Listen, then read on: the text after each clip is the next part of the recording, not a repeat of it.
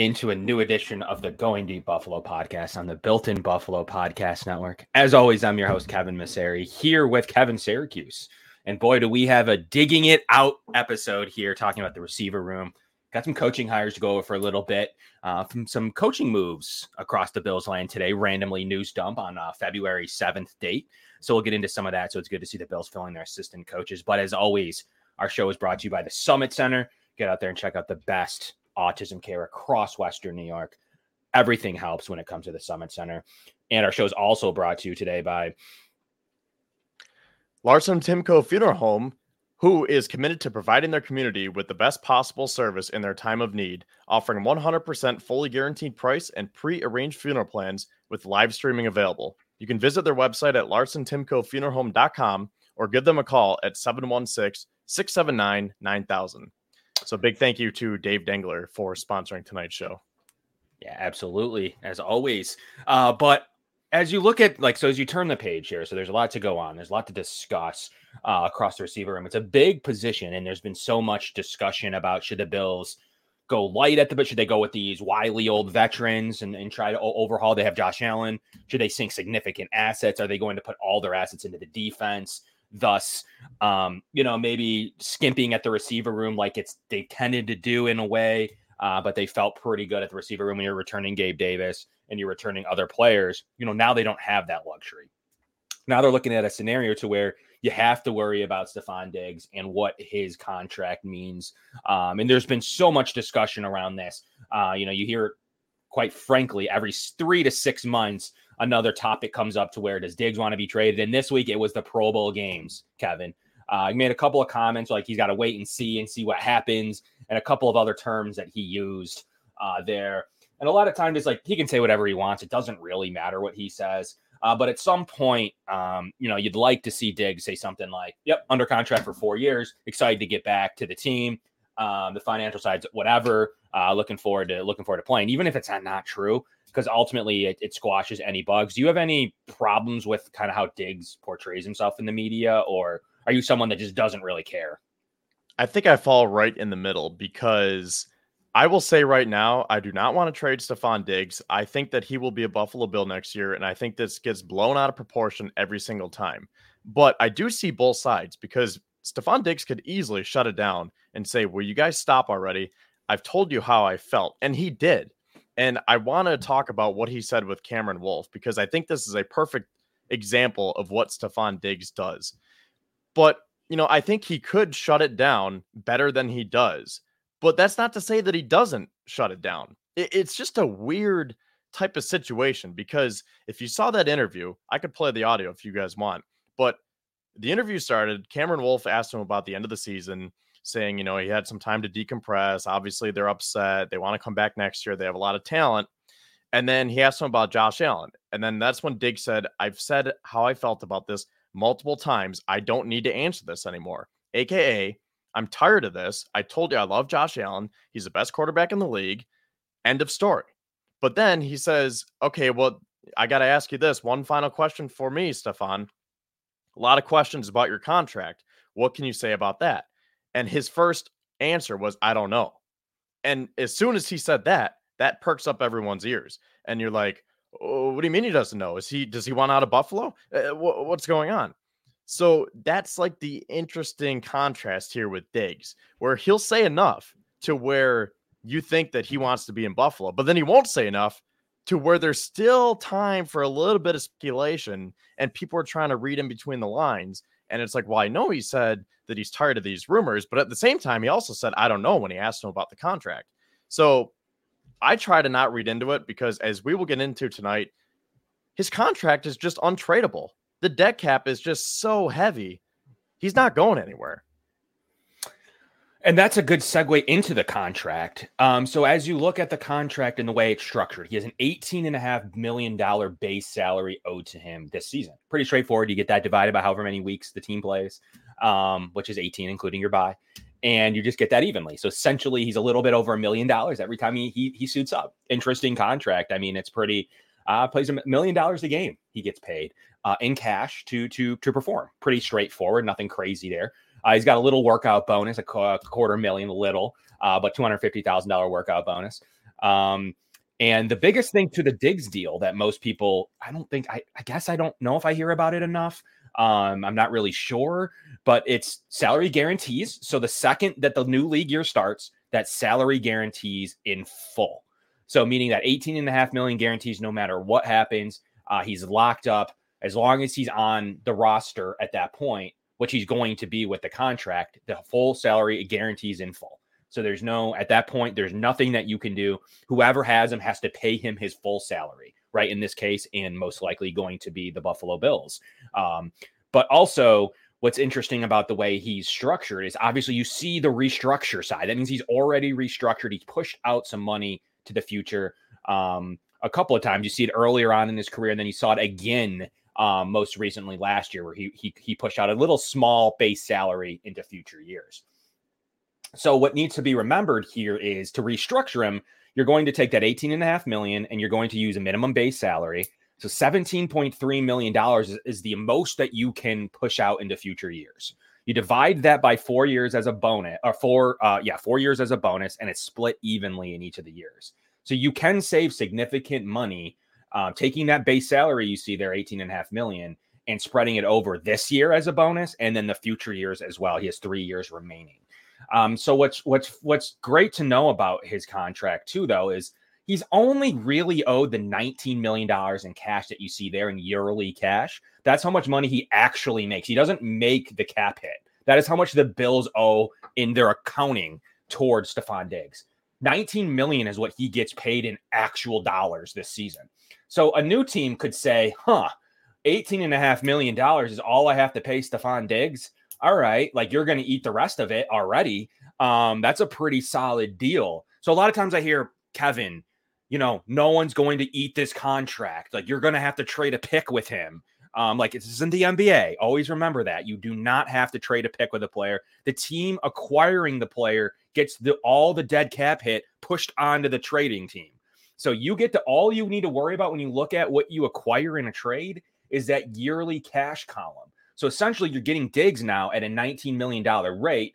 Diggs, you know, quite frankly, probably feels like he's worth mid 20s, upper 20s. He's already been paid that in the form of different bonuses throughout his contract. So you're going to get him at a reduced rate of $18.5 million. So that would be the reason someone would call you up and want to trade for him. Now, why the Bills are saying you're you're to have to pay me a fortune is because they're eating 31 million dollars this year. Now, what's what's what's tough to remember is his contract can't stay as is. So most people realize that with Stefon Diggs. You either have to restructure him or trade him and take the and, and eat it all now, and then basically not operate till June 1st. So those are really Brandon Beane's, Or I guess there's a third option of approaching him and trying to get him to take cuts in different forms of of upfront payments in return for cuts. I mean, I don't really see why he would do that. At that point, he would probably force a trade. So that's probably out. So really, there's only two options that you have.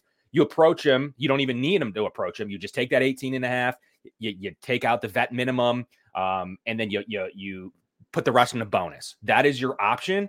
Or you trade him and you and you, and you take the poison pill now um, and you wait till June 1st and you get a bunch of money back on June 1st and you have money to play with at that point. Most people don't realize that on June 1st, yes, you have to hold this contract until then, but on June 1st, you'd free up a ton of money um, that you could go and operate your team with. You could make a trade, you could see who's left in free agency. There is a bunch of stuff that you can do.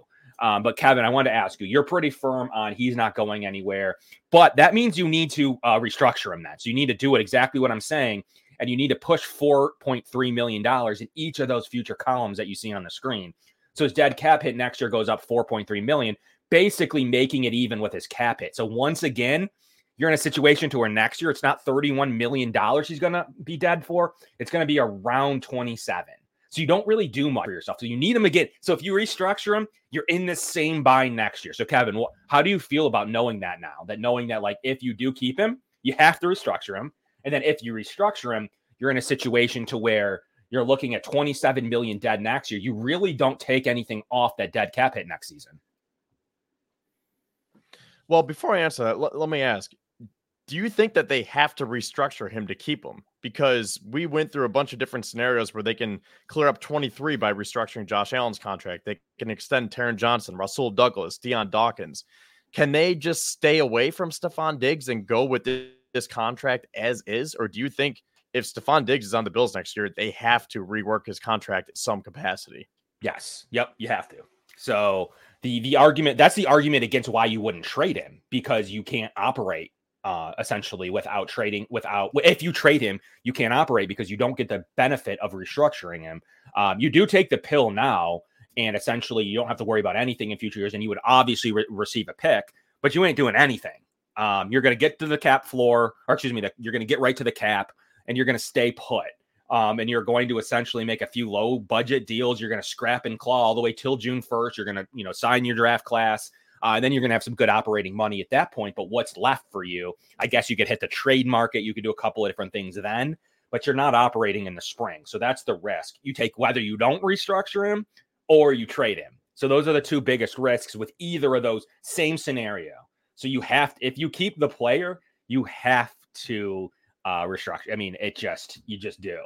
So, which would mean you're in this boat again next year because now you're taking uh 17.5 million roughly and you're pushing it into, into into three years beyond from now so now it's a, essentially you can put a little bit into this year but you're putting four million dollars into next year and it's a huge huge number to where you don't really mostly as you go down the line in an NFL deal that dead cap hit goes down and down and down to where it's manageable to cut or trade him you restructure him though, and you're uh, ballooning that contract still at around 27 million in daddy cap. We're having the same discussion, a little bit less than this year, but you're essentially having the same exact discussion, and now you didn't cash out for an asset. So that's the decision that Brandon Beane's going to have to go with. What assets he worth today? Do they even want to entertain that? And then essentially, what is like eh, there's really no other option but uh, but really kicking more money down the road. What, what would you, what do you think, Kevin? Like, where do you stand? Are you okay with kicking more down the road? I mean, I guess I, am still under the impression that it's okay to just leave it as is because then I'm also thinking about how do you approach him. And it's not that Stefon Diggs is unapproachable, but I think we've made this point before. Like, do you really want to keep kicking money down the can? And do you want to potentially get him angry and say, we want to rework your deal? That's why I think like, can't you just leave it alone? But I mean, you're saying you that, yeah, yeah. There's there's there's not another option. So the option is you trade him, uh, and you and you eat the money, or the, he doesn't need to be. A, by the way, on the restructure front, he doesn't need to be approached. It's a paper transaction. Basically, he gets seventeen and a half million dollars up front the day that the Bills put it through the paperwork. He gets it in cash into his bank account. There's no reason for him to complain about that. A restructure does not need his approval. It is generally in the contract language, uh, language, especially for guys that have huge cap hits. So there's no, he doesn't need to even be approached. Now, what you would need to approach him for is if you're trying to lower his pay, do an extension beyond what he has now, rework some numbers. I mean, push some future money down the road and somehow clear up money. There's a way that that could work. I that is the scenario you're talking about, which I do not believe would be a scenario that happens. Either you're going to go all in and trade him, or you're just going to restructure him and keep your receiver one. So are you? I guess the ultimate question is: Are you? If you keep him, you have to you have to restructure him. So are you okay with that? Having to do this discussion this time next year, essentially.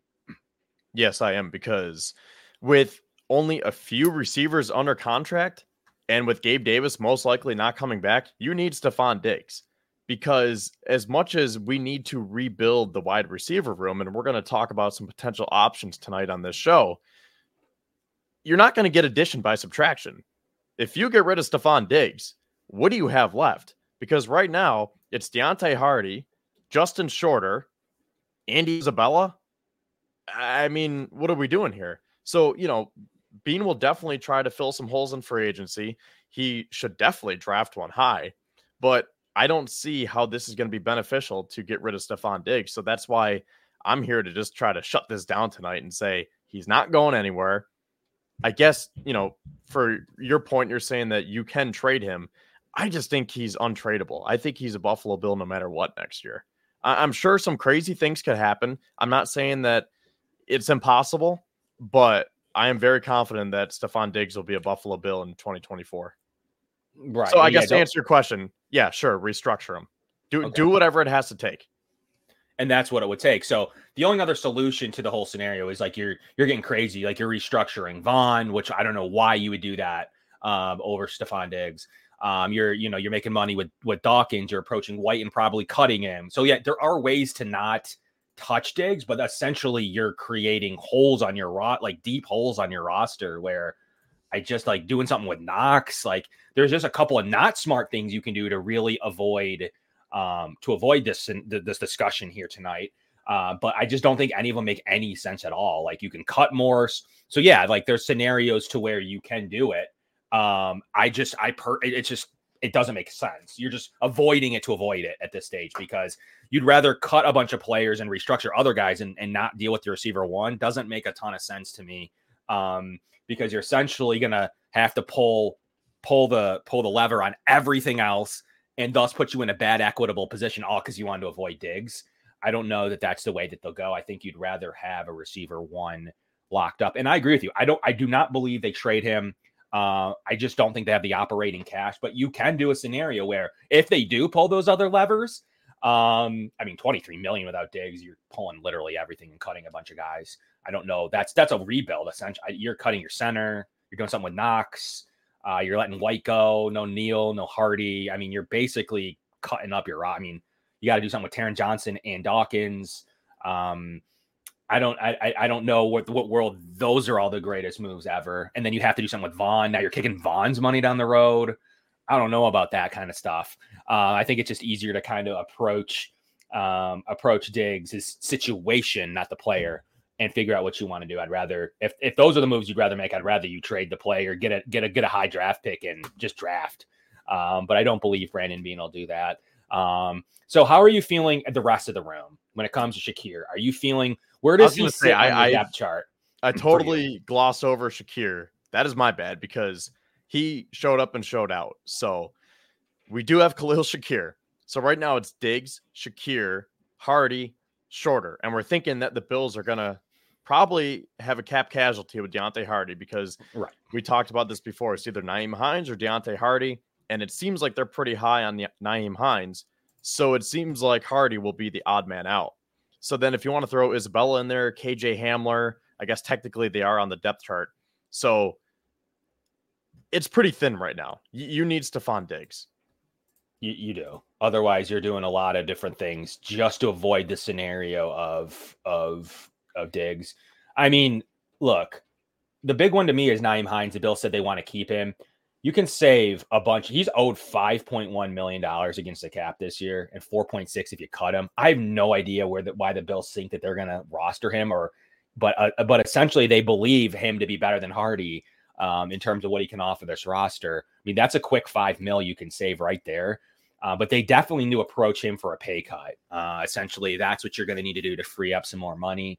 It's a weird scenario. Why? I mean, he's coming off of a pretty um, uh, bad injury to his knee uh, on a jet ski, and someone ran into him. Um, a pretty pretty bad story, unfortunate for him. Um, they can do something with Rasul Douglas. That's a big one. So Beane's going to be busy. Nine point nine million dollars um, for Rasul Douglas. That's going to change. So there's definitely money to be had. Um, I just don't think the avenues to free up actual cap space. The other avenues are very good. Avoiding if you avoid Diggs. and and look, if you do the other moves, um, essentially then don't touch him. But I just don't think there's a world that that's really realistic other than just trying to say I'm avoiding Diggs. There's really no wor- world that that exists where you wouldn't touch him. Um, and if you would, that would make it more plausible to even trade him. If you end up clearing 23 million, that means you're redoing your roster. You may even trade him at that point to take a draft choice. Um, and then you're going to free up a ton of money on June 1st. You're actually going to be sitting pretty on the cap um, if you do uh, every move necessary. But you look at the totality of the receiver room beside Diggs, and you mentioned it. So you have Shakir. You're pretty comfortable with him being one of your top three options, right? Do you see him as a receiver three in the slot, or are you somebody that says, "No, nah, I think he's our receiver two? No, he's wide receiver three in the slot. Okay. He can platoon with Kincaid, and you need to find a wide receiver too. That's why I am so high on drafting one within the first two rounds, preferably in the first round. So the way I see it, the depth chart will look like Diggs one, rookie two, Shakir three, free agent four, either shorter five or shorter six, and then hopefully another rookie, maybe a free agent, but you can kind of flip flop those between five and six. So let's just say they draft two wide receivers and sign one.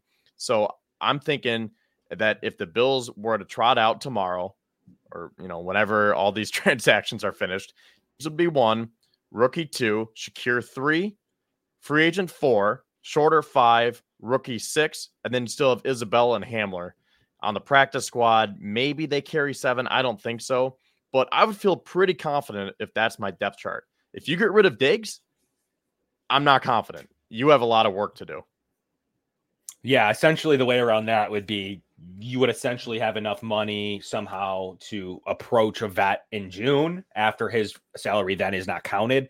So you'd be in one of those scenarios to where you're looking at like an OBJ or something like that, somebody that's holding on um, like they did this year. Um, or someone that's you know waiting or trade candidate uh, maybe somebody becomes available like they usually do so th- those are kind of the scenarios there but but kevin you're basically then you're definitely drafting two and you're drafting two very high you're definitely drafting two of your first three rounds uh, to the receiver position uh, because all you'd have there is Shakir and a developmental player in shorter, really. So you you you would have to take two high, and this is a good class to need them. I mean, I've seen now I've seen boards across the, the the world with different styles of rankings. Like I never thought I'd see a board that didn't have Marvin Harrison Jr. and um like and Malik Nabers like high. Like I don't know, but people are now ranking these guys differently. Maybe they're hearing something, maybe not. But if you think that you know Xavier Legette is number one on your board, like that's great because that means that there's going to be a lot of talented players in the first round as uh, in the receiver room, and the Bills are going to be able to do something with that. So I agree. I uh, I'm agreement with your receiver room as of this point. I think you do need to do something with the Stig situation. I think that they're going to leave it alone for this year, but next year that it is going to become more of a reality at some point to do something with this situation. So now, let me ask you this again because I know I've already asked you this, but I've been seeing a lot of comments from our fans. So I just want to ask you one more time so we're clear. When you're saying that they have to restructure Diggs, now, is that just for salary cap reasons, or is there one other like main reason? Because a lot of people in the comments are saying, well, you could just restructure this player or that player or that player and leave Diggs alone. So when you were answering that question, are you saying that just because of the salary cap situation, or is there something else that's intertwined in there? No, it's just for the salary cap. He frees up the most of anybody beside Josh. Which you're, okay. I mean, just doing, just use say Josh is going to get done as a paper transaction. Pegula is going to have to write a pretty big check to Josh Allen in March. Uh, it just is what it is. Uh, but even doing just Josh, you're still $24 million negative after the Josh Allen restructure. So, what are the Bills going to do from that stage? While the most, like, you, you kind of look at it, if you got to do a lot of work to do just to avoid doing something with Diggs. So, restructuring Diggs puts his base salary, um, you know, you're going to restructure out $17.3 million of that so essentially, you save $13.3 million, by far the second most money you can save behind Diggs, or um, behind Josh's 24 million. So that's the you're saying the, between the two players, you can clear up 37 million right there. Correct, which basically, and then you cut Harty and uh Siran Neal, and you're basically at um you're basically at the number at the floor. Like you're pretty close to it. Yeah, like you're you're still got work to do after all the bonuses were paid out and all the, the, the official numbers were, were put in. Uh, but cutting then Harty and Neal, you, you need to do, you're still at 7 million over. So you still got a little bit of work to do, but leaving Diggs alone and you're doing a lot of work to, to, to, you're paying a ton of money up front to other players. You can't touch Von. You can't push any money of Von's. Like you can't do that. Like that's, that's the other problem. Um, if you could restructure Von, um, then you'd be in good shape. Where the Bills were hoping to, have $17.1 million. He's going to have a cap hit of 23 million. Uh, you do not want to take his 17 million and spread it over the course of his few years remaining. That is not the way you want to go. Um, but you can save a significant amount of money, not even as much as Diggs, but you can save another 11.6 million if you restructure him. But really, you're in a bad spot with him next year if you do that. So and he has an out after this year, right? So like you would want to just have him be done after Correct. this third season with the Bills, and then you're just you, you have him as a cap casualty. If, Is that what if you extend or if you um um restructure him, you do not no longer have an out. So you're pushing too much money down the road to where that out is not available any longer. So when they say out, that would just be they would essentially cut him, right? He would be a an out means an out means you can cut him against um against his dead cap isn't high, meaning that you you won't take a big hit. So when you have an out, that means you're you don't have any guaranteed money left. You don't have any money that oh, that's owed to you that has been paid to you that needs to be paid to you. You can be cut. All that's really left is a bloated base salary. So at that point, you you you cut the player. That's an out. Essentially, it's saying like it's a bloated number. He's probably not going to see that deal unless it's re uh, actually not even just restructured a whole new deal. So that's another thing. I mean, I think I think Brandon Beane has to approach Von Miller and say, "What are we doing with your deal, man? Like, you know, we got we got to come up with something. We want you on the team. We want you to be starting defensive end, coming back off of injury. We need you. We don't want to create another hole when we're already losing two defensive ends. Um, what can you do for us against the cap? And I think that that you know, Von has sat himself into meetings trying to recruit players. I think he understands the cap ramifications of the situation to where he's going to make his team uncompetitive um, if he doesn't do something with his contract. So I think that there will be different than Diggs. I do think that there will be a discussion with Von about like, can we do some form of pay? Can we paid you a lot of money already? Like we let you rehab. Like, is there anything we can do here? And even if it's cut some of it, um, I think that that is a good discussion to have in return like let's you know you'll be on the roster this year you're going to get a starting spot we're going to pay you a good amount of money but we need to do something with your base salary like it's just too high and we cannot restructure you like we can other players we just don't know how well you're going to perform this season uh, you know, we kind of gave you your mulligan season off of that bad injury. You were playing well prior to that. I just cannot take your $17 million base salary and spread it over the remainder of your of your deal. It's just not economical because already that out has kind of dissipated from where it was when they first signed the deal. Next year, Kevin, he's $15 million dead on the cap and he's owed 23. So you can only free up as it is about eight and a half million cutting him. You can't kick any more money or, or officially you got to roster him again next year and probably and beyond. So the Bills need to approach him and say, you're making 17 million. What can we do? Like you have a total of this year and three more on the on the docket can we just cut some of your sal- base sal like straight up instead of restructuring it down the road? Um, we'll guarantee it or something, you know, if you're on the roster or whatever it may be. Um, but I need to take that 17 and make it nine or 10 or 11, even like work with us. Um, but I, I do believe that's a more likely scenario than touching Von Miller's contract for sure. So you'll say, hey, man, you take 5 million off for us. Like we, we want you on this roster. That's, that's the move. Now, I want to go back to Stefon Diggs for a moment because when he had that quote with Cameron Wolfe, I think, as I said at the beginning of the show, this is a perfect example of this whole Stefon Diggs. I don't want to call it saga, but I'll call it a situation because it's been going on for a couple of years now, heightened by the Bills' playoff losses. So when he said, I don't know, well, the reason why he doesn't know is because what we've been on for about a half hour right now going through all the different scenarios and the ramifications about how to save money, what the Bills are going to have to do against a cap. So I'm fine mm-hmm. with that answer. Now, I would have felt a little bit better, not going to lie, if he said, Stop, I'm shutting it down right now. I'm on the Buffalo Bills next year. And then he could have said, I don't know how. Brandon Beane will have to re- maybe rework my deal at some point. That's a little bit out of my ballpark, but either way, I'm on the Buffalo Bills. So Diggs didn't take that next step. If it were me, I probably would have because I like talking and I'm I think I'm usually pretty good at being personable with people, but not everyone is like that. So Stef- Stefon Diggs is very good at saying enough but not too much. So when he said I don't know, my first thought was, well, I don't know either because who knows what's going on in Brandon Beane's head. But then you get people they say, "Oh my god, he said I don't know." Is he getting traded? Uh, what should we do? Are we drafting a wide receiver one? Uh, what's going on? Uh, you know, and it's like, whoa, calm down, calm down, because he didn't say anything bad. So I think that's how people get kind of stuck in this position where on one side, I see it and it's like Stefon Diggs is fine. He's shut down these rumors multiple times. We don't need to keep worrying. But then on the other side, it's like, well, he could have said a little bit more just to, you know, kind of block out those naysayers. So all that to say, Stefon Diggs is going to be on the Buffalo Bills in 2024. Well, there you go. So you could say it. Why couldn't he? So I think essentially the answer is just because we're ta- we're talking about how to save cap space for the Bills right now. He doesn't need to worry about that. He needs to be like, I'm part of the Bills. Like it's it shouldn't be an I don't know scenario. It should be I'll do whatever I can to help the the, the situation uh, when I talk to the general manager. He's going to get his money. He's going to either get 18 and a half million dollars up front um, or or he's going to get traded. So we've just talked about here for the first part of the show, he's not getting traded. We both have agreed, and we just don't see any way for it to to happen. Um, but I just don't see the, the reason why he can't just say, I got four more years.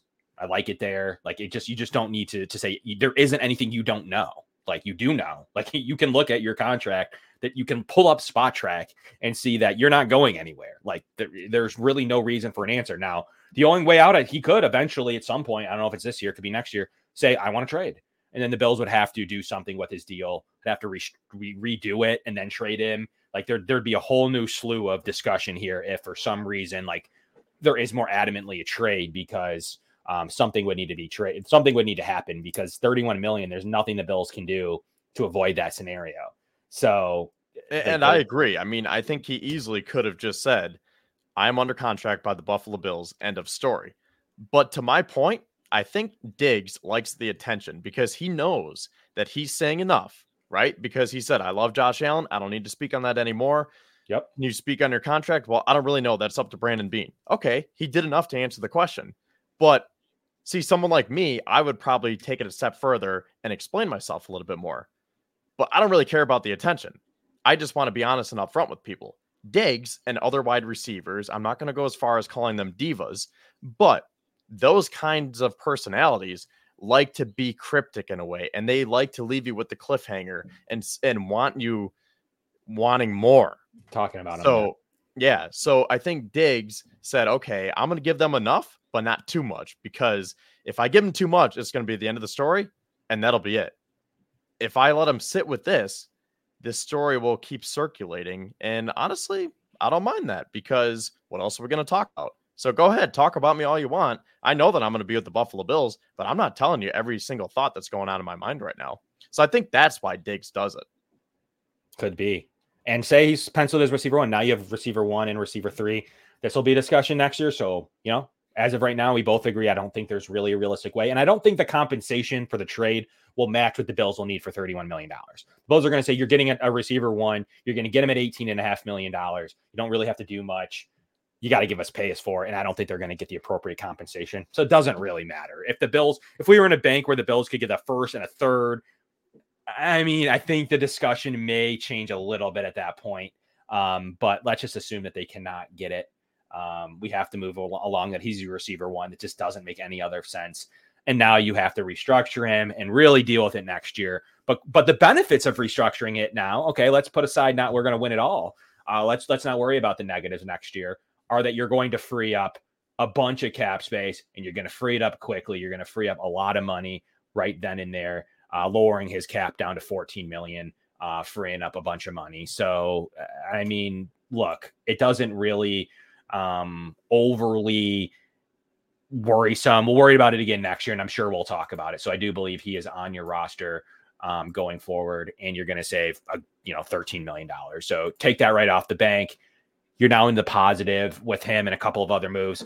Um, what do you want to do with like are you extending if in your perfect world are you going to extend dawkins and johnson to, to lower their cap hits are you doing that move kevin i think i will now okay. i haven't gone through my full off-season wish list and cap casualties and how to sort the money around because again the bills are about 44 million dollars over the cap so they have to save 44 million just to get back to the floor and then they have to save an additional 35 to 40 million so that they can spend on the free agency class and the draft class.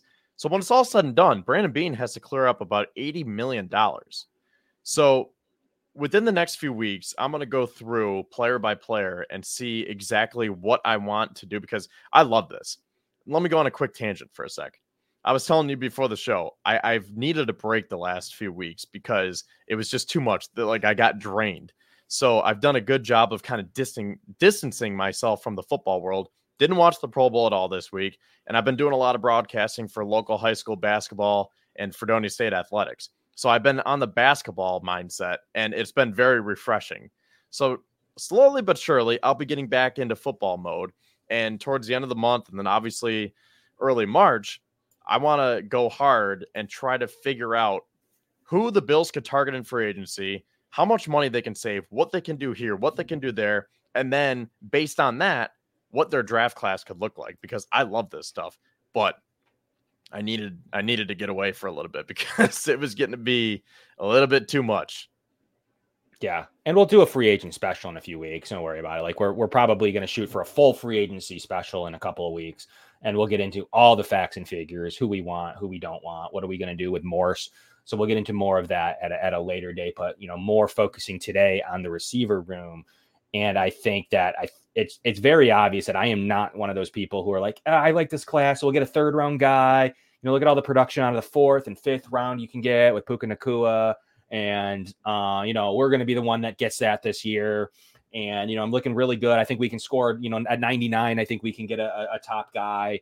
Like, look, those are all possibilities, but I think you need to go out and hedge your bet and minimize your risk and take a guy fairly early. The only reason I don't want one at 28 is if you for sure have somebody on your board that you need to fill a hole with, and then guarantee me you're taking one in the second, fine, because there is talent. But beyond that, I get squirrely. Like I need you to add a top flight receiver, and I also need you to do it in free agency. I, I think the thing the team was missing, and even in the playoffs with Davis out, I think they needed that vet receiver. They're they're two players, Harty and Sherfield, just didn't get it done. I think you need a tick better than that, Kevin. I think you need to go one notch above that. Would you agree with that statement, or are you you full in on rookies? Oh, for sure. That's why I'm thinking that you have to address it in free agency and the draft. Now, I will say I've done some preliminary research because my one of my coping mechanisms after the Bills loss was let me go on Spotrac. Let's go look at the free agency list because I want to make myself feel better and tell myself that the Bills are signing Michael Pittman. They're not going to. I don't think. I know he trains with Josh Allen, so that's a possibility. But the way I see it was, you know, this is interesting because we could talk about this for a little bit as well because Chris Trapasso – had Laviska Shenault as his top option in free agency. And I don't agree with that. But his second and third options were my first and second Noah Brown and Kendrick Bourne. Because for the reasons that we just laid out, I don't think the Bills are going to have a lot of money to work with, first of all. And second of all, how they address free agency determines how they address the draft. Because if you go out and sign someone like Michael Pittman, you are giving a big contract, a big term, and a lot of financial, um, you know, financial, uh, whatever it's called. You're, you're putting a lot of finance investment into that investment. Yeah, thank you. So you're investing a lot in that player, which means you're probably not going to draft one early. So if they sign someone like a Mike Evans or a Michael Pittman, that means they might draft defense again because why would you spend all that capital on a first round pick? So that's why I think that I want to see them go be the bargain bin, not necessarily Trent Sherfield, Deonte Harty, a tick above. That's what I'm saying. Kendrick Bourne, Noah Brown, veterans stretch the field vertically. And that means that A, you did fill those holes, but based on the BPA, best player available, you can still go draft that wide receiver one without feeling that you put too much capital into that position. I think those are some interesting names. I would go like, I mean, I think Noah Brown's in the right range. I mean, Kendrick Bourne just has not put together. Like he's had some good moments. I just don't know like if he really I would go like one slight tick above that. So before you get into the I just don't think they can play in the Curtis Samuel. I've seen Curtis Samuel float around a lot. Like he's still yeah, at a projection of, of 11 million. Like maybe he'll get a tick less than that, but I am nowhere near that for him. Like, I'm sorry. Like, I think he's a nice player, could be nice. He's had some moments. He's still only getting five, 600 yards. Like, this isn't a situation where you're getting a Pittman. Like, I'm out on him at that price. Like, he, I'm even more out on him than I am Gabe Davis or Calvin Ridley or Pittman. Like, I'm like out on that range of player, like like Tyler Boyd, for instance, or like I just don't think that's the right style of player. That nine to twelve million, like you might as well get a guy that's better than that if you're going to spend that type of money, unless they really aren't going to um, cost money. Like their market is really sunk. Josh Reynolds is interesting to me. You kind of like he was really good all year. Got like had a couple goofy plays there in the, in in the uh, NFC Championship game, uh, but he was really fairly solid this season, and I think he'll cost a tick less than Curtis Samuel. And he played a little bit better to me than like a Noah Brown. Um, you know, 608 yards, five touchdowns. Like You look at Odell Beckham Jr. What's going to happen with him? He was an interesting one that you know this team has has, has courted in the past and likes. What did he do for himself? Could he finally see himself onto the Bills? Like that's an interesting discussion of like a guy that you could get at this stage finally. That yes, he made about 15 million AAV last year. Is he more now in that seven range? Like where is he? Because that becomes interesting there. I like KJ Osborn a lot, but he's younger and his projection, he had a really good time filling in for uh, for Jefferson. I think that with his age, he's going to get a tick too much. But then you kind of wind up in that Darnell Mooney range. So well, he's he's kind of interesting. Take a lot of snaps. Only had 414 yards and one touchdown this year. Projected probably for more than you'd like. So like at some point you got to land somewhere. Um, and that's what's that's what's interesting about this free agency class because to me it's better than usual.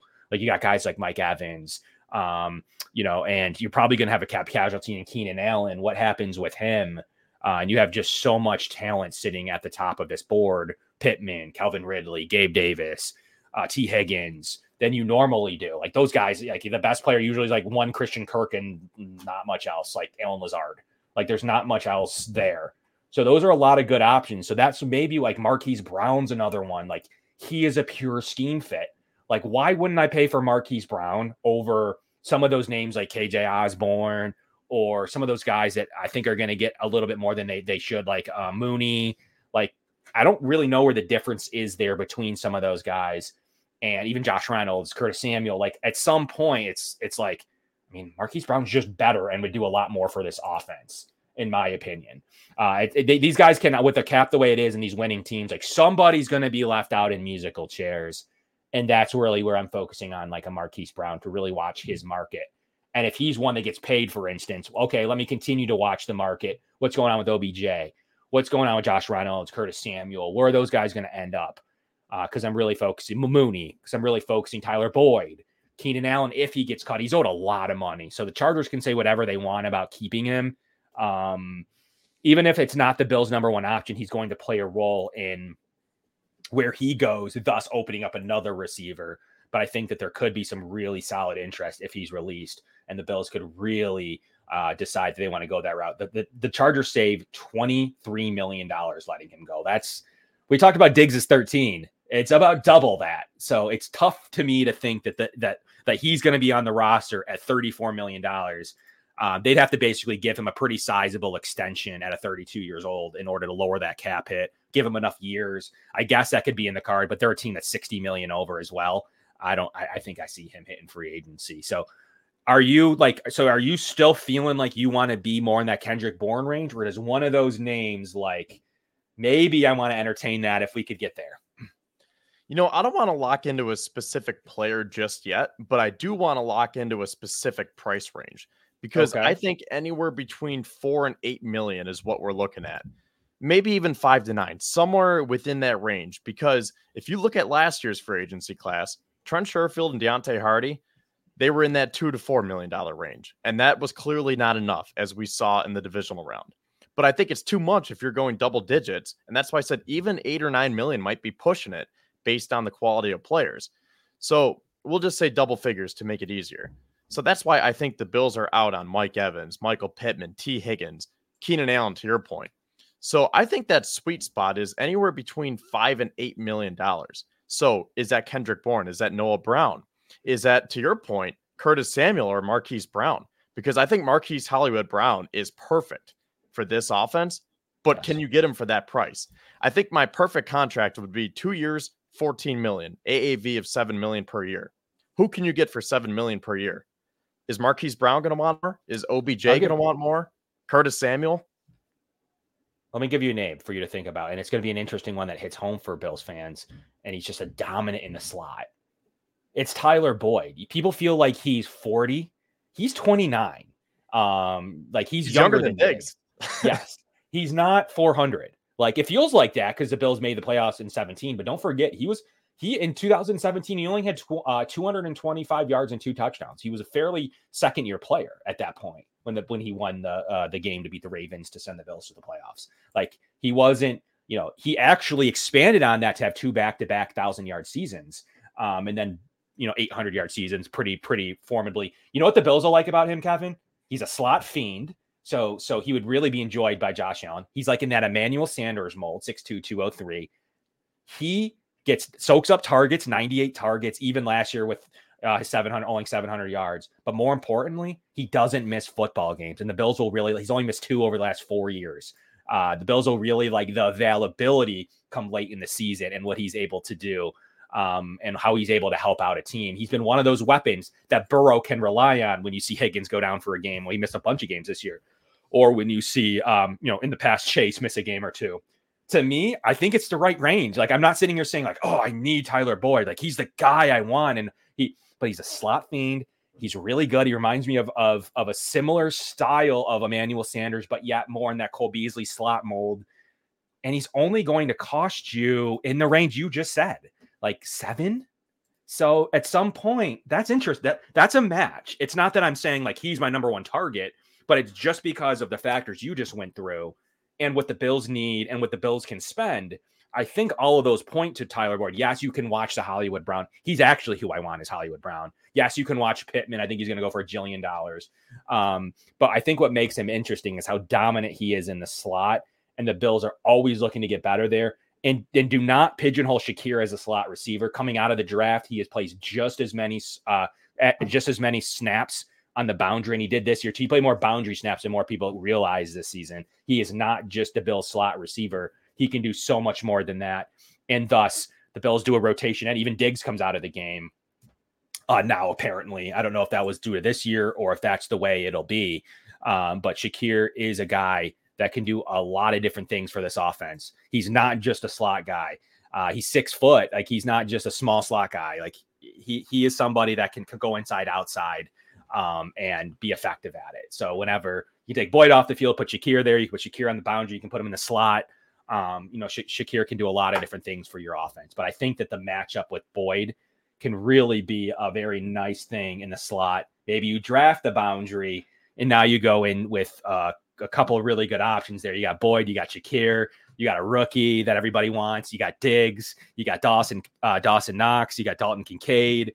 Uh, I don't know. That's starting to become a much better receiver room um, than you had in the uh, Chiefs game. So that that's one that gets me excited because I think he's the right age of vet, his production, his cost, and I think that that's really what's jumps out to me with a lot of those factors um, and mainly you can go slot because of the versatility of Shakir that I don't think he gets enough credit for. A lot of people just think that he's a slot receiver. Um, some of his film and what he's able to do would prove that he is a boundary guy and he's going to be trusted like in his third year, like Gabe Davis started to get at least trusted with snaps. So I think that you'll see that this year with Shakir, that he's not just going to be your slot receiver, especially if where the Bills add is slot. I think Shakir can get a lot done, but ultimately it's going to be a rotation because they're going to draft a rookie anyways. So there's going to be a rotation in there of four. And I think they're all going to see, you know, whatever it may be, 75% of the 70 to 75% of the snaps, anyways. So, you know, even toward the end of the year, Diggs was taking blows. So that's kind of where I'm at. And then you got a shorter in development to see what he can become. Um, and then it becomes kind of interesting. So that's Kevin's plan at the receiver room. I'm eyeing a guy like Boyd. Um, I think he's no one's talking about him because I think people are pigeonholing Shakir just to be a slot. But I think his veteran presence and what his ability can do um, and be a dominant slot for Josh Allen sounds enticing to me, Kevin. How does that how, do, how does that plan sound for you? Well, I, I hear your points and I agree about Tyler Boyd, but to the fans in the comments here, to their point, I, I agree that it just seems like it's too much of a similarity between Boyd and Shakir. And I'm not going to say that that signing Boyd would make Shakir expendable because he's obviously younger and I think he has more upside. So what I will say though is if you're saying that there's versatility and you can put Shakir on the boundary, well, what are we doing with that? Because the point of this is we're trying to stretch the field vertically. Like we want that speed target for Josh, right? Like we want someone to clear the field out so that Diggs and hopefully that wide receiver too that we draft can work in the inter- intermediate part of the field. So then when you look at it that way, would you rather have Khalil Shakir or Hollywood Brown on the boundary? And I think that's where fans are getting caught up because I would agree. I would rather have Hollywood Brown. And let's just say he's too expensive. Curtis Samuel or Khalil Shakir on the boundary. I would take Curtis Samuel because I like Shakir in the slot. So it's just very interesting And that's why it's so tough to try to match this up. And that's why I love it. I love trying to play the role of Brandon Beane because you might think you have the right fit, money, contract wise, term, like everything. But then you're like, oh, wait, we kind of have a guy that is also very consistent. He's durable. He catches everything thrown his way. He gobbles up targets. Do you want to get more variance? Yeah, I mean that's it. Ultimately, the, the, no one knows the Bills roster. Like, like let's take his rookie season for example. He played the exact same wide boundary as he did on the slot. So, like, I think it's a misconception that he can't. And he played uh, mainly they needed him in the slot this year, um, but he played 157 snaps this year out wide. So it isn't one of those situations to where he can't do it. And once again, especially this year, they didn't have a guy like that could that could play the slide. and he had to take it. Like um, essentially in the receiver room at least. So in, in certain 11 personnel situations. So that's really where I don't believe that there's, I don't believe they're similar players in many respects. Um, but I could see, I think the Bills want to add to the room. Like we didn't really address boundary very well because it was Davis's job. Like I want to avoid that situation going into your third year because you're like, we got slot guy and Shakir. That's it. Like we're done. We're Gucci. Like there's nothing we need to do. We did that with Davis at boundary, and now look at it. Like, so now the scenario to me is like, yeah, like I agree. I like Shakir. I think he's pretty fast. I think he can be a vertical weapon. Like, just because we used him in the slot, it's always that age old situation. He's taken a ton of slot snaps. Like, it's not like he's got zero, or excuse me, uh, boundary snaps. It's not like he has zero. Um, on top of it, just because we needed him in the slot, because literally everyone else at the receiver room busted, doesn't mean to that he can um, that he can't be productive on the boundary this season coming up. And I think the Bills will be after their best the best players they can possible. That's ultimately how Brandon Beane's going to build this roster. And whatever happens from there happens. And I think they're going to draft a speed boundary anyways. So like they're going to draft a speed boundary. I don't think adding a vet, whether he's a boundary, uh, like look at what they did when they had Dalton Kincaid, like Dawson Knox was on the roster, like going in, like no one was talking about a tight end in the first round. Like people were saying like, oh, it could be cool to add a tight end later in the draft, like especially this is a pretty decent class. Let's take one in the third or fourth, blah blah blah. No one was talking about the replacement to the point where like we had to convince ourselves that Kincaid was almost a receiver. Um, that's how we kind of talked about the situation. And now he developed as a blocker. He's developed as an all-around player, top 10 um, season by tight end ever, top four in receptions ever. Like, yes, Sam LaPorta was really good too, but they scored on that pick. I just don't think you can say like we got one slot receiver, and they don't have another slot receiver on the roster anyways, so there's no backup. Um, like we have one slot receiver, we are not going to touch slot receiver. I just don't believe. I think the versatility, taking a blow, like a ton of other factors there that to me, like you're going to draft the speed boundary, like for sure. So you're going to already be in a rotation. People are going to be in and out of lineup. Someone's could get like hurt at ha- like look at the Bills this year in the in, in the in the playoffs. They don't have Davis. Um, I mean, I'd prefer to not be in a scenario like I'd love to like say someone went down, Shakir um, is there to step right in and, and be an efficient part of the offense, or you don't have Boyd, or you do have Boyd, you don't have your speed receiver from the rookie class, Diggs goes down. Like there's some factors that you have to factor. And to me, I think that Shakir has shown the versatility, especially in his rookie year, to play this same exact amount of snaps. He was just needed more in the slot. And early on this season, um, he was sharing slot and wide until basically until the takeover of offensive coordinators. So that's kind of where I sit with the whole scenario. I just think Boyd's a perfect fit for.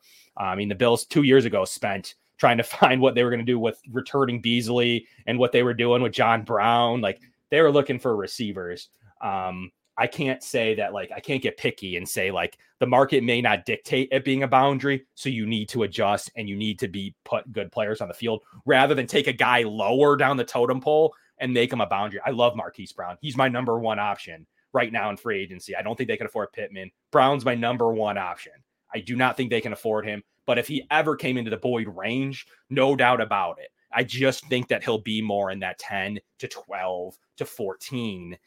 I just don't think they can play in that. I think they have to be in the six or seven. But if Brown's willing to be there and resurrect his career in a one or two year deal, um, for sure, I'm not going to ever argue that. But I think that someone like Boyd fits the mold of what they were looking to do with like an Emmanuel Sanders in the past, kind of that old veteran presence that could come in um, and do a lot of different things. But but Sanders was kind of versatile himself. He could play in a lot of different a lot of different positions, playing in front of Gabe Davis. So um, we'll get into that and more in future episodes about how we can um, about how we can develop this offseason. And we're going to get into exact specifics and maybe we'll formulate more more of our uh, plan as seeing things unfold. We need to see cuts. Um, like I know the Bills would be interested in Keenan Allen, and he's a slot receiver. So like there's just like a plenty of things to talk about as um, all of this develops. But like a couple of quick coaching moves. Um, so yeah, if you want to, yeah, go ahead. Um, I just want to say to your point about you know not being scared of building up the slot receiver. I understand, but at the same time, if the Bills did nothing with the slot receiver position this offseason, I'm fine with it because you have Shakir, you have Kincaid, and for what it's worth, you could slide Diggs in the slot. I know you probably don't want to, but you could put him there. You could put Nyheim Hines there. You could try to expand on his role. Maybe James Cook. I know he's RB1, so that's probably a little bit out of the picture. But I'm thinking that guys that they're going to sign in free agency will have versatility. Guys that they're going to draft will have versatility. So I think that the slot receiver position is, is almost set in a way. That's why I'm thinking that I want to get a straight up boundary guy who can be that speed threat. And if it came down to Hollywood Brown or Tyler Boyd, I'm taking Hollywood Brown. And I think that's pretty obvious. I think a lot of Bills fans would agree with me. So I want to throw it back to you, Kevin. If it came back to Noah Brown or Tyler Boyd, who are you taking? Because I'm taking Noah Brown. I'm taking the better player. I'm taking Boyd. I think you can't get pigeonholed into a situation, and and and, Beane has proven to do this. Like he does, he does not care. Um, like I think what the the good thing that it would do is totally knock out slot for you. Like you don't even have to like. I didn't think tight end was even a possibility to invest in that early, especially. I like some possibilities of Schoonmaker. Uh, you know, he wasn't great this year. He didn't, you know, couldn't play over the guys that were in, in Dallas, um, like LaPorta, uh, a couple others. I did not think at all that that would even be something that entertain in that range. But the way the draft fell, the Bills felt strongly enough where they traded assets to go get Kincaid. Um, look, I think that there's a scenario where you need to address slot receiver. And I think ultimately, Nyheim Hines is your RB3. He's your returner. The Bills, as much as they could have, they don't play their running backs in in receiving positions very often. Um, so I think ultimately you're looking at a scenario where if something happens to Shakir, you have no backup plan anyways. And we know what hap- has happened in the past with the Bills roster development. So I'm taking the better player to me. Uh, I like a little bit of what Brown's been able to do. But like, if you really break it down, like I'm not really as worried about who plays where um, because I think that a lot of these guys coming out of the draft now have to have versatility. And I'm still thinking we're minimizing Shakir's versatility. He had to play in the slot this year because most people don't realize that um, Brown played a ton of slot rece- uh, receiving uh, as well. Played 168 snaps in the slot because they had boundary receivers. But when they lose boundaries, um, then you know he had to go pop in the slot. Like these guys need to be able to do that. Uh, like especially when you know they lost their number one receiver at times late in the year. Noah Brown had to go back out wide, um, so he took more snaps out there but started the season more uh, snaps uh, snaps in the slot.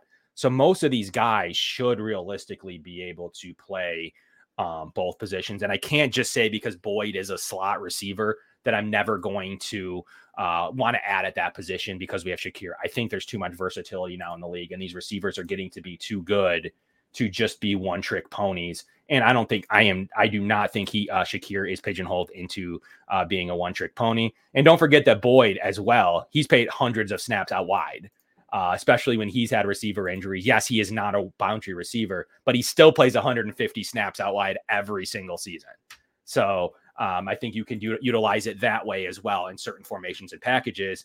And the Bills will sure love what Boyd can do out of 12 personnel and what he can do in the slot in 12 so I think that there's definitely options for the team, but he's just in the right range of all the factors we've already talked about. And we'll have to see that and more as we uh, go on this offseason and what we're able to do uh, at the positions of players getting cut. Boyd could get re-signed. This is this is moot. Noah Brown could get re-signed, and this is moot. So we got to see what happens more um, as um, as things develop. And look, there's people that think that Boyd will require too much money. So if Boyd's out of the Bills' price range, then yeah, I mean, yeah, then you're then you're looking at like then you are looking at like Kendrick, like Bourne and Noah Brown. Um, it, I mean, I think there's a world where KJ Osborn and Noah Brown get too much money. So somebody's going to be the odd man out, and that's where the Bills are going to be sitting. uh, and scooping and waiting in that's five to six to seven million dollar range.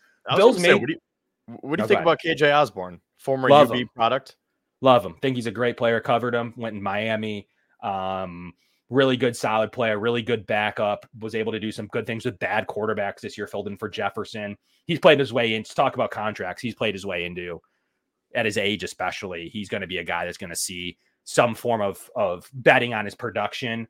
I really think he gets eight plus. I really do. I think uh, maybe short term, but he's going to get eight for 16, nine for 18, a number where I, I don't think it makes sense for a team like the Bills. He's going to go be a receiver two somewhere, in my opinion. Really? Yeah. I was going to say, do you think he would fit that mold of a wide receiver for two years, 14 million, 7 million AAV? Or do you think he's going to kind of outprice himself and maybe a team is going to say, you know what? Let's throw a contract at him. Let's give him three years, 30 million total. I think it's in the latter. I, I, I don't think the Bills will be paying for um, him. I think at 26 and what he's been able to do, it's going to be an interesting market. Maybe he is one that's left out, and you're right. He is more in that five per. Then I think it becomes a lot more interesting um, for me in in in my kind of in my kind of reasoning. But like he's technically a slot receiver too. I mean, like 900 snaps in the slot. Like so, like I like him. I don't think you can project him. I think he would go somewhere and get overpaid as a slot receiver more than Boyd. But we'll see how this all plays out. I think that somebody rather than a guy 29, a guy 26 that has shown flashes that really is a true player that has played the same amount as wide as slot. He's played 900 snaps in the slot.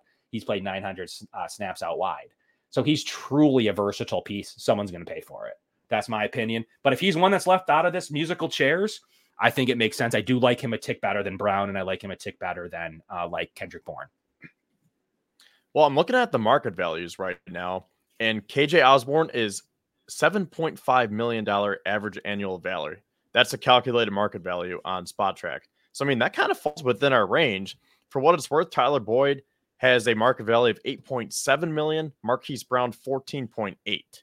So that kind of gives you a, uh, a little glimpse of what we might be dealing with here. I think that's too high for Hollywood Brown. I mean, if this was a couple of years ago, yeah, maybe.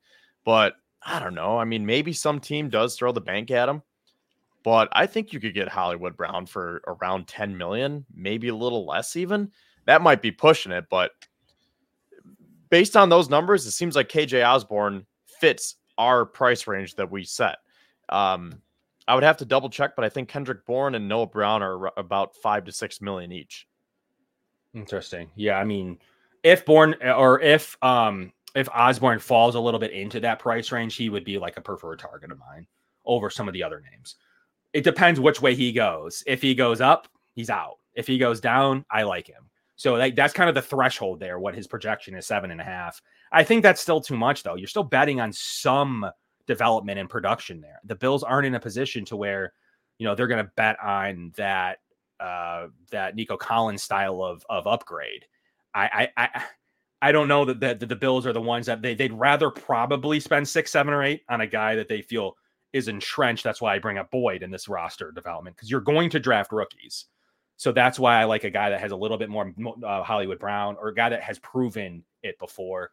You're paying a little bit for a potential with Osborn, and that's why like that's why it's a tricky prediction of seven and a half. That's kind of like the over under. Like, sure, he could go way under, but I still think that there's a chance that he goes over, um, over that situation.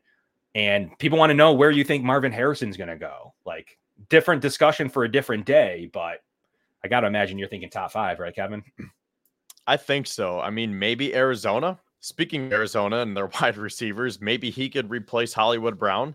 Um, again, I really haven't dug into the drafts yet, but the one that I saw the other day had quarterbacks going one, two, three. That's another very interesting conversation. Do the Bears stay with Justin Fields or do they draft, let's just say Caleb Williams? Because then I saw Washington takes Drake Maye. Jayden Daniels goes to New England. Marvin Harrison goes to Arizona at four. I think that makes sense. But if I'm the Bears, I mean, do you want to rock with Justin Fields and maybe take Marvin Harrison? Like, can you imagine Justin Fields, Marvin Harrison Jr., and um, I'm I'm blanking on his name. Why does DJ Moore? I was about to say Darnell Mooney, who, by the way, he has a ten point four million dollar market value. So that's no way. pretty high He's for out. Darnell Mooney. Yeah, he's out. Yeah. But um yeah, so Justin Fields and Marvin Harrison Jr. and DJ Moore. I mean, that is very, very enticing. It sure is, and yeah, equally so on unborn. I am in, I am not as coming off that injury. I, that's part of my spiel on Boyd. Like I need guys that play. The Bills need players at any position. I don't care what position. Look what the the the the O line that played together the whole season was one of the strengths of the Bills. They need players that play this season. Bourne has had this this this injury issue. All those uh, Patriots receivers have had that injury issue, like pop up. The Bills need players that are in the lineup and historically, and anything can happen to anybody, but they need players that historically in the lineup. I liked what uh, Bourne flashed. I just, I mean, ultimately, I want guys that um, that are a little more proven. On top of it, don't have like an injury concern. Like I'd appreciate both of those things.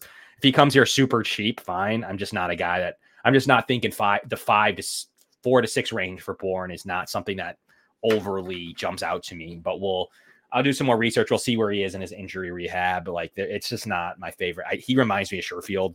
It's just not my favorite move at this stage. And and Sherfield came in with an elite trade at blocking. Um, and potentially had his best season ever with Tua. So there were some things to like with Bourne, the injury, the uh, he's a tough one for me. I I I can see the potential. Not a Bourne fan. I I, I don't really. Um, I, I I'm not going to buy him off a half of a year of production this season. Um, it just it just reminds me of. I mean, he's older himself. Like he's not a he's not young. He's already had a second contract. Um, I can't take him off of an injury. He's been healthy beside that, but it's a major injury at his age. Got to pass on Bourne for the moment unless he's free. That's a good So- point because last offseason, Brandon Beane signed a bunch of guys who were coming off of their first contracts, their rookie contracts. I, I, don't- I can't remember off the top of my head all of them, but there were guys Yeah. like Connor McGovern, McGovern, Taylor Harris. Rapp, David Edwards, uh, Sherfield. That was his third, right? Because he was with San Fran and Miami. Same with Harty, but he was signing guys within that age range of 20 Damien Harris. yeah. 26 27 years old so Mhm. like they haven't necessarily peaked yet so who could that be this year within that price range that we talked about so let's just say right. the bills go for a 27 year old And, and Har- Harty was one, by the way. He was he was coming off his first contract as well. Oh, okay. That's why they had to pay a little bit more for him. okay so based off of that let's just say we're, we're building the prototype here 27 year old wide receiver with a $7 million average annual value who can you get is it Noah Brown, KJ Osborn? Like who it's fits that like- mold? It's, it's yeah, it's like Osborn. Yeah, like he. like I think Boyd is just a little too old, a little too pricey. But I think those two guys, KJ Osborn and um, Noah Brown, might fit that perfectly. Even Curtis Samuel, is he a little bit too old for that? Maybe a little bit. Yeah, I mean he's already kind of been paid before. Like he left Carolina. Yeah. Um, so he starts to. I mean, he's not that much younger than Boyd. He's like a year younger, so he's not really. Um, they're like the same style, like a little bit different. They're different players, but the same like veteran age range of of individuals for me. So I guess it it's. I think the Bills will err in this this market on veteran production, healthy veteran production. Uh, but like guys like DJ Chark have been around a little bit. Like I know people love DJ Chark, like he gets some love, but he's not my favorite guy uh, that I've ever that I've ever covered. So, but Noah Brown, yeah, by your qualifications, he would kind of fall within that within that range. Uh, but he's don't forget he's 28. He's going to be 29. So Noah Brown's Right, no yeah. young player. Like he's Actually, don't forget he's Curtis started on younger. Dallas. Yeah, Curtis Samuel is younger than him, and he's not much older than, or excuse me, not much younger than Tyler Boyd, Noah Brown. He's like a like six months, nine months. So he he played a full five uh five years in Dallas, um, and then played one year in um in Houston. So he wouldn't necessarily qualify even in. I mean, KJ Osborn's a guy that I think's in the right range that qualifies in that that realm of possibility um, that you're referring to. Guys coming off of their first contracts that are looking for second contracts. Darnell Mooney. And that's why those guys get those big predictions because they're going into that second contract and teams are buying potential. That's why I think KJ Osborn gets the boom. That's that for that exactly. They Bills had they didn't get McGovern for free. That's why I think that KJ Osborn gets that boom, and I think that uh, Darnell Mooney gets that boom as well. So I don't even know that either of those are realistic. But if they are, I'm absolutely on board. I'll I'd take a flyer on either. I think those are both the right range of player um, that I'd be interested in. But then you got the vet guys like Samuel Reynolds, um, Boyd. Those guys are actually more sim. Noah Brown. They're really only nine to twelve months apart. So those are the that's the next range, and I think that unfortunately that's the range I think the Bills are in. I don't think they're in the youth range because like basically who heads the youth range is Tee Higgins, so my, uh, Michael Pittman. Um, so I don't ultimately think that they're going to be in that unless they make extreme moves and they don't do anything else all offseason but sign that player and then have to draft extremely defensive heavy in the draft if they go with something like that, which you never know what Beane has up his sleeve. But I just don't think that they're in the $20 million Pittman market personally. Actually, his market value is 22.7. Yeah. I mean, I mean, I mean, they're, I mean, they're projecting him to have a four year, 90 something million dollar contract. Yeah. Like this, it, it, doesn't even make any Boyd or, um, um, Higgins makes more sense. Like it just doesn't make any sense that they could, um, that they could Higgins off of the injury year. He's probably at like 18 projection, right? I would assume. Let me look at his.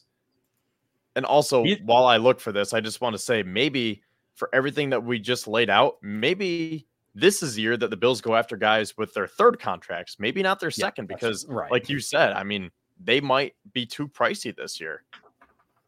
Yeah, they're going after guys in the third contract in this situation, uh, for sure. Like they're going to try to bank on that. That uh, I think at the receiver position because they're going to fill it with rookies, so that's the difference. So they're going to have one or two yeah. rookies on the roster. They're going to have already a guy on his rookie deal in Shakir and a guy on his rookie deal in Shorter, and then have Diggs. So I think that they're okay with a vet because they're going to have two rookie contracts, two guys on their rookie contract, and then Diggs. So I think that they're going to be okay with a, a, more veteran. That's a room that they're already going to be fairly young at, um, beside their two top options, um, and Diggs and whoever else this may be, it, even if you would consider whoever this is a second option. So that's why I ultimately think that like the room could benefit from a Curtis Samuel, from a Tyler Boyd. Uh, but but Samuel makes sense. The reason he doesn't make sense though is he's still projecting to get 11 to 12. The Bills can't afford that. So yeah, if if if he's not in that range, then the Bills will be very interested in a guy like Curtis Samuel. If he is in that range, the Bills will be nowhere near Curtis Samuel. It's as simple as that. But uh, right now, the projections are all over the board on him. So he's a really hard one. And I certainly don't want to pay a guy who had 613 yards. Um, kind of make fun of Davis for that. Um, Davis money uh, because just because he's not Davis. Um, he's older than Davis. So if you're going to do that, then decide Gabe Davis. But but realistically, this fan base want, would want Curtis Samuel more, and it's weird. Davis is better. So ultimately, I'm not fully on board for the 10 plus on Curtis Samuel. If he comes cheap, five to six in the range we've been talking about all night, fine. I am nowhere near the nine plus million for Curtis. I don't want to be anywhere near that. This is his third contract. He didn't play great in Washington. He was okay. Um, but uh, like he is a guy that was just first drafted under Beane, like literally his last year there. Like Beane may have drafted, been a part of his draft um, before he left for the Bills, like literally the next month.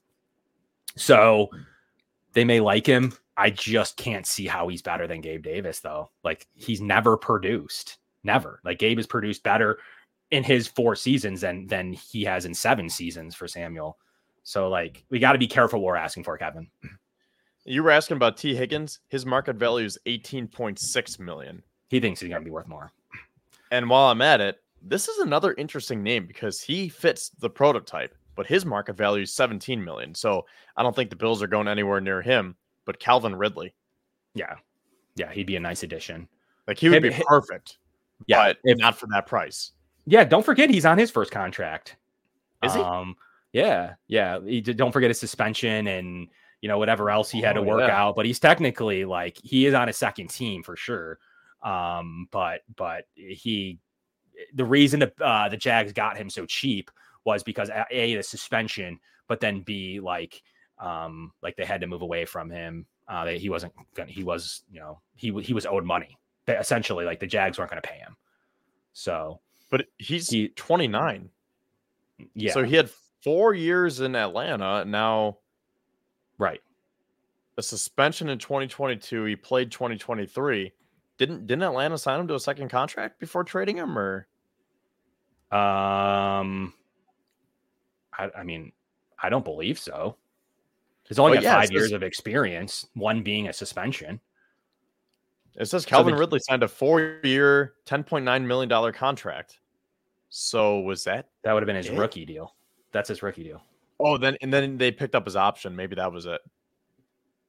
Right, because he's a first round pick. He played under his fifth year option in uh, Jacksonville. Correct. Oh, okay. Yeah. So yeah, okay, no, so he's yeah. he's yeah, he's second. He's older. Like he was drafted at, geez, like twenty five. Um, so that's probably what's throwing you off. He's drafted like late twenty fours. Um, so that's that's confusing a little bit with the suspension and then with the fifth year option that makes it seem like it's been forever. But he's under his first contract, so uh, with the fifth year option being mm-hmm. a first round draft choice. But he just had a weird career arc. Um, but yes, he would fit the mold. So would Higgins for sure. Uh, so would Pittman for sure.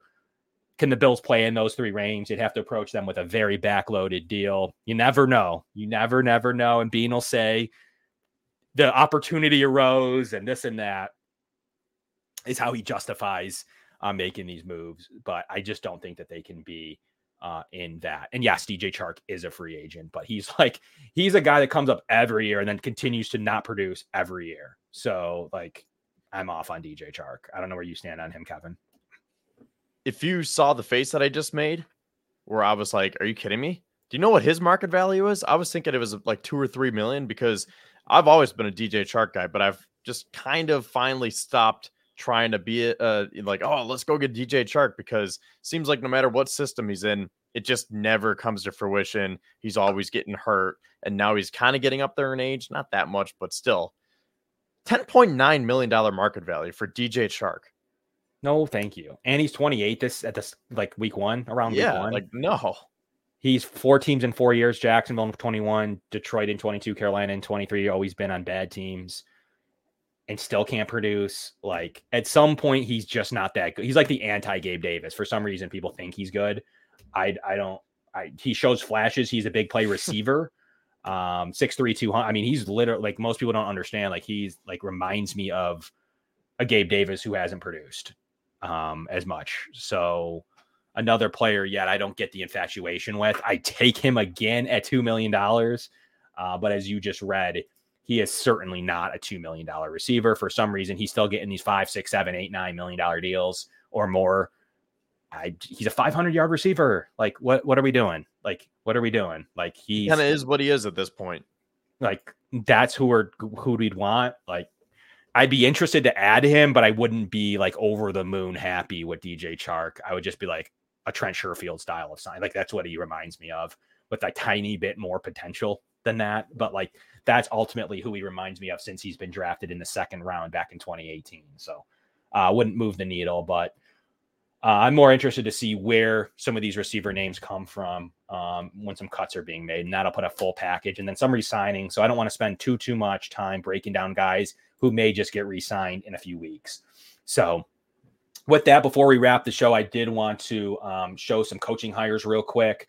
Uh, but as always, the show is brought to you by Summit. So we really appreciate all of our uh, show sponsors here tonight, as well as Dave Dangler and Larson Timko Funeral Home. So what do you think of the coaching hires, Kevin? Like um, Ronald Curry's a guy that the Bills just uh, he was said to be wanted as the receiver coach in in in, in Vegas or in uh, the Saints. Um, he was by all uh, intents and purposes supposed to be their offensive coordinator. Um, got passed up on a guy that developed Michael Thomas. Uh, he hasn't, you know, really had the option to work with many good uh, quarterbacks. That's why I brought up the, the, the the point of could Jameis Winston be the Bills QB two?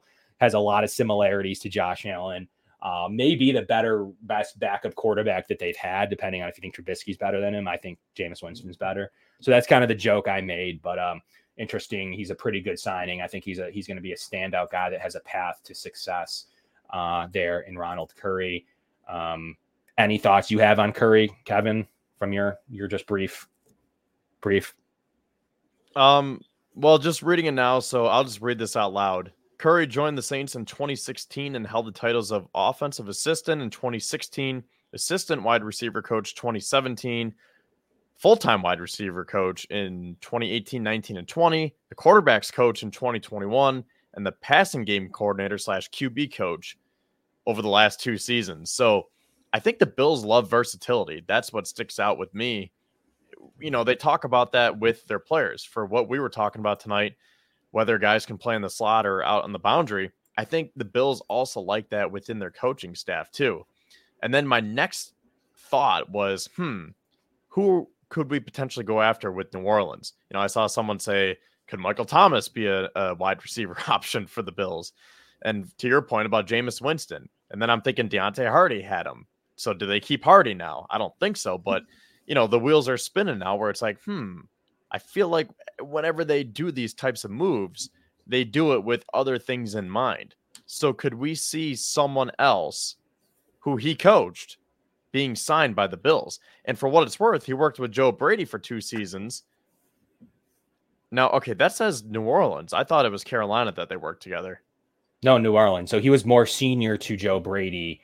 Um, Joe Brady was just an offensive assistant at the time. He would have been pretty young.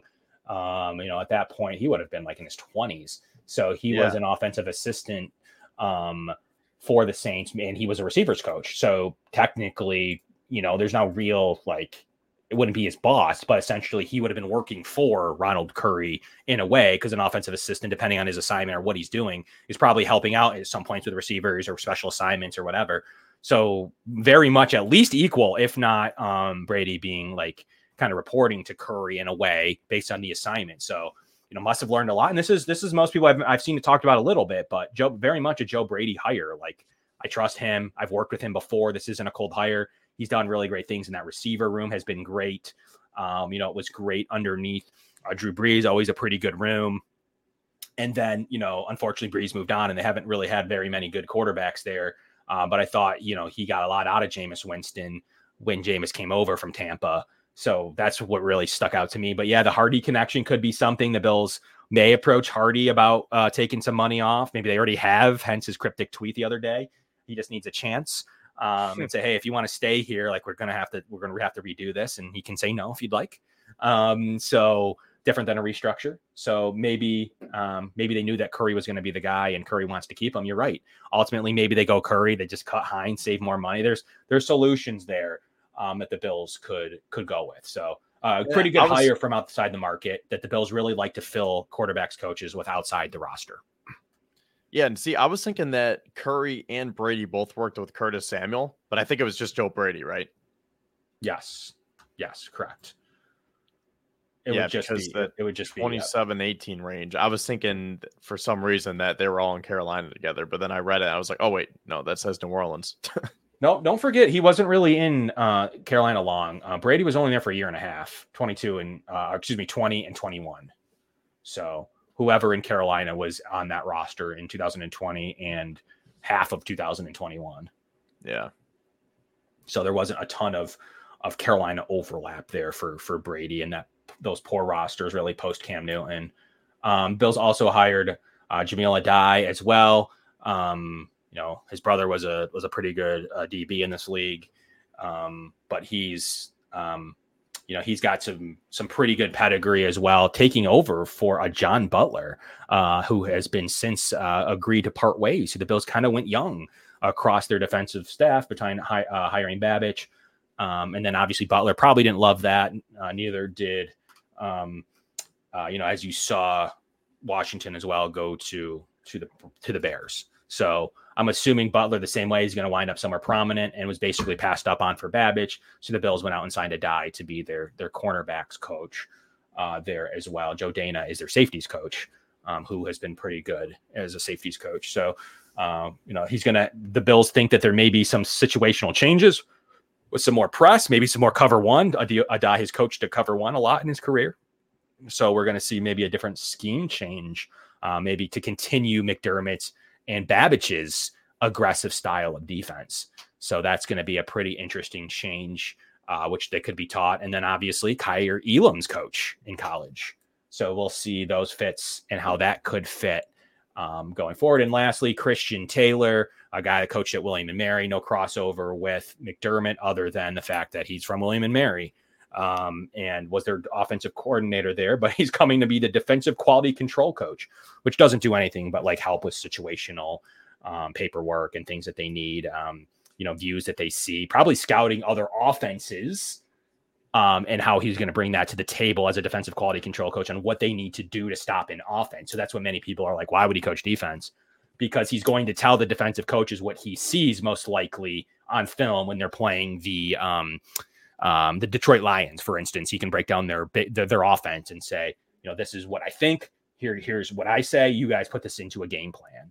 Um, so that would be he's probably scouting offenses um, and then returning it back to the defensive uh, coaching staff. So uh, pretty cool crossover there. A nice, a nice. It's it's not a major hire there uh, by any stretch. He's not doing uh, doing a ton.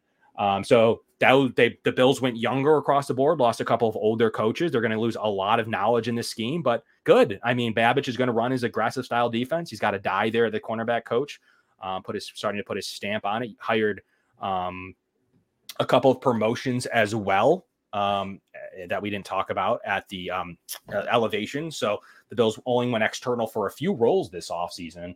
Uh, how do you feel about them getting younger as a coaching staff? Are you worried or are you feeling better? Like, where do you stand on the, the youth movement? No, I like it because to the point that I made last week, I think it's good from a football standpoint, but from also a communication standpoint because these guys, let's take Bobby Babich for example, he can relate better to these players. I mean, it's kind of crazy that Von Miller is older than Joe Brady. I know Brady doesn't coach Von Miller, but that just shows the youth here on the Bills coaching staff. And the game changes over time, and a lot of things change in general. And I think it's important to be able to have personable, relatable coaches who can go to these players. And, you know, I use the, the example of Bobby Babich's dad last week. Nothing against him because I thought he was great all along, but maybe now this is just me speculating, but maybe he couldn't relate to his players as well because they're from different time frames. You know, and maybe his son has that better communication because he's more active on social media or he just understands the guys a little bit better. So I think it's important that the Bills try to get younger, not only on the field, but off the field and on the sidelines as well. Marcus West was elevated defensive line coach too. Got um, he's shown like the the uh, a lot of Bills players are pretty happy to see that Daquan Jones, so maybe that'll help there. Uh, hardest working guy that he's seen, so uh, it was pretty cool to see the elevation from assistant D line coach. He's 40 years old himself, so nice little promotion there. A D line coach, he's going to have a pretty good job and maybe can do, be more productive um, in the uh, playoffs than we've seen in the past under Washington. And then um, you saw Al Holcomb, a guy that's worked with Talk about a guy that's worked exclusively with McDermott a long time back when he was the linebackers coach underneath McDermott. Once again, he returns to form and is the linebackers coach for Bobby Babich's old role underneath McDermott. So something they have a lot of. Um, so they do have a, a, veteran presence there remaining of their rest of their roster, who's pretty. The rest of their coaching roster, who's pretty young. They're going to bring in Al Holcomb, uh, promotion to linebackers coach. And then their offensive staff behind Brady is is very seasoned, like beside Curry, who they just hired. Um, but he's had a lot of experience at quarterback. So it's Shula, their senior offensive assistant. You have Rob Boras, who's been a former offensive coordinator, who's done a great job with tight ends. You have Aaron Kromer, who's one of the best um, offensive line coaches. So you do have some talent behind Joe Brady. Both of those units can do um, can do wonders uh, without needing to be micromanaged. So that's uh, that's a cool thing. Uh, Al Holcomb is 53.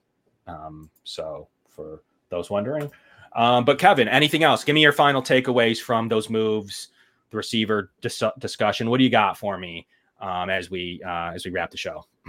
I have a question for you. What do you sure. think about Ken Dorsey's comments? Do you know interesting? Yes, I said interesting in my tweet um, doesn't take accountability. Um, really didn't even say had a great. I learned a lot from one of the best quarterbacks in the league. Like I'll bring that experience over working with McDermott. It was you know just t- you know time for me to try something new, something like that, like something I would say.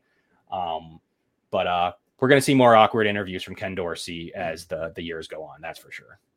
You know, I always kind of thought that during his time here, where it, it seemed like he was blaming the execution more than his own play calling where like sometimes I wanted to hold Ken, I wanted Ken Dorsey to hold himself more accountable because he would say, well, you know, th- these are our plays and we just got to execute them better. But a lot of us were thinking, well, how can you execute those plays when they were kind of garbage to begin with? Like there's no spacing, there's no fluidity, no rhythm or balance. You know, and I wanted Ken Dorsey to say, like, I need to be better. I need to improve my play calling to put my players in better position. And he did that to a point, but not to the level that I would have liked. So I think that uh, you know, his interview was kind of case in point there with the Browns. And like I said last week, best of luck to Ken Dorsey. I don't wish anything bad upon him, but I'm definitely curious to see what he's going to do with that offense. And you know, the fact that he said that Deshaun Watson is a quality human being, I was like, okay. Like he mm-hmm. talked Deshaun Watson up more than Josh Allen, and I'm not trying to, you know, pigeonhole him into that and and you know create that narrative. But to your point, he seemed like he was a little bit, you know, a little salty that the Bills let him go. Like, hey, we had a top offense, and the coach there didn't even say McDermott. He said their coach decided to make a decision. So now I'm moving on instead of you know, things didn't work out. We agreed that it was best for both sides. I'm appreciative of everything they did. Josh Allen's an amazing quarterback, and I'm going to take what I learned there and try to apply it to Deshaun Watson. Nah, he didn't do that. well, there you have it. The he's a good play designer. Uh, can't call plays in a game. Couldn't stack anything. Um, things got a little bit too crazy. Um, but best of luck to the Browns. Hopefully, with he has more of a, a, an offensive coach now, maybe that'll work out with uh, Stefanski above him calling the plays and taking some of that load off. So maybe that's kind of more the situation. I think he was a good quarterback coach, to be honest. So maybe that'll that'll be a good fit uh, over there. Maybe he can resurrect Watson um, and get him from stop getting hurt and being productive. So that'll do it from us on the Going Deep Buffalo show on the Built in Buffalo uh, podcast network. We really appreciate the Summit Center. We really appreciate Larson Timko Funeral Home. Uh, to all of our sponsors, thank you so much for everything. And We'll be back at you on a Valentine's Day edition, Going Deep Buffalo, as always, seven o'clock every Wednesday, right here on YouTube, Facebook, Twitter, and to all of our on demand listeners. Thank you so much for tuning in via Apple Podcasts and Spotify. We have a fun offseason coming. Yes, it's the Super Bowl. Enjoy the Super Bowl. Uh, I guess go 49ers. Um, Want to do predictions real quick? Uh, 49ers 27 24. San Fran 31 27. Okay, you got a little higher scoring we'll see. I uh, hope they stop a little bit into bite a little bit into this this starting to be Chiefs dynasty. Um, set them into a defensive tailspin. Maybe they'll spin their wheels all off. So they have a lot of work to do on the defense. But we'll get into that and more. We'll recap and stuff, and we'll get into our draft prospects soon. We'll definitely get into our model free agency in a few weeks. But from Kevin, that's Kevin. We'll be back at you soon, and we'll check you out after the Super Bowl.